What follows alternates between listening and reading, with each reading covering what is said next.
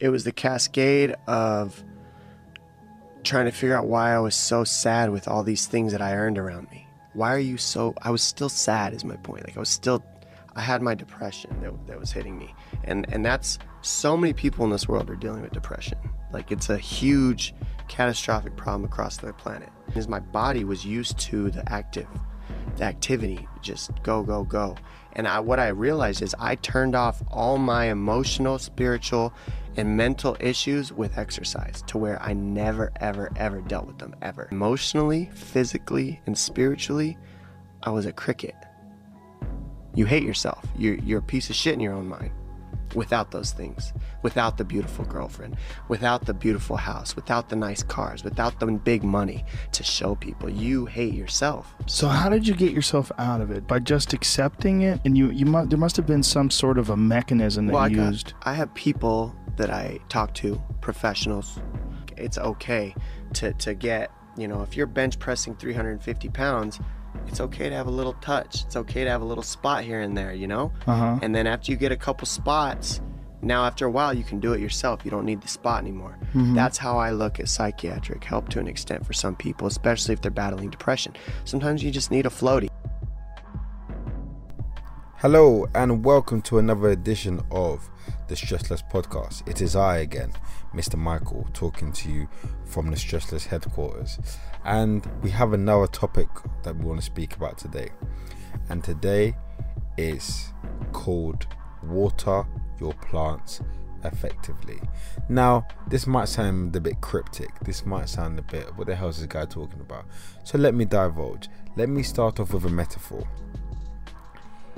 with a plant, a plant grows optimally when it is in the right environment, when it has the right amount of sunlight, when it has the right amount of water, whether it's positioned in the correct way, whether it is in a position where it can uh, fully attra- or, or fully photosynthesize through the sunlight.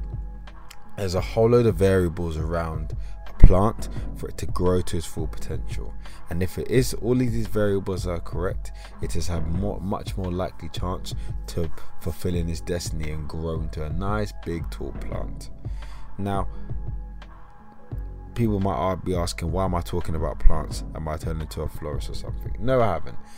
I am talking about plants because I'm creating, the, I'm using the plants as a metaphor, and I'm using the plants as a metaphor for us as human beings.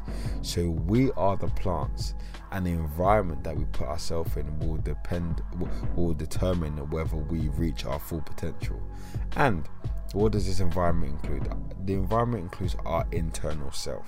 So if internally we can, or we are strong, fit, healthy, that means that we now have the building blocks, the fundamental blocks in order to go out and pursue our dreams of what we want to achieve, which is really what all of the stress, the stresses way of life is all about. It's about building it internal and creating your external.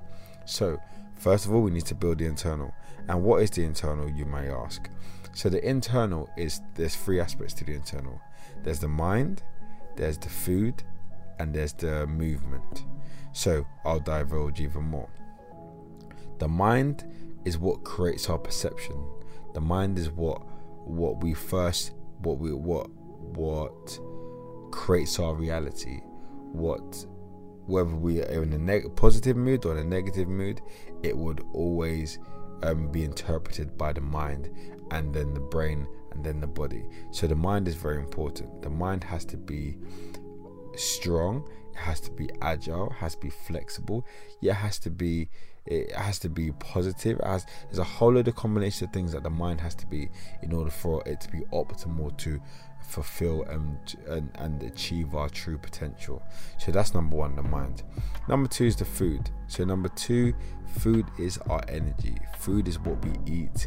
Food is how we kind of grow stronger. Food is the thing that provides us with energy.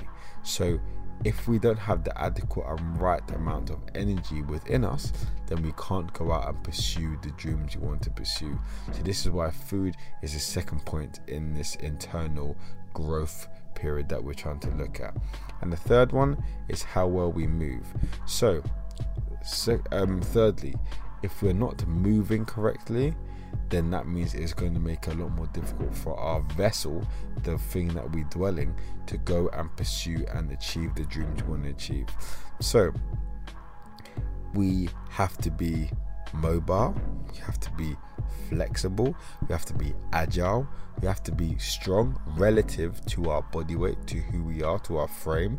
Have to have functional strength, so we're not. Um, we, we, the the strength that we have is is is usable in day to day life. And these sorts of things are the things that would help us movement wise to become this uh, to, to, to, to build our true percent to build our true potential. So these three things, the mind, nutrition, and how well we move, massively impact, massively massively affect how we go out and pursue our dreams and our goals. And we all have dreams and goals, and we all have something that we're striving to get. So if we work on the internal first of all and make sure that's strong, we there have a much better foundation to go on and build our external. Anyway, I hope you enjoyed. Thanks for listening, guys, and we'll be back soon. Peace.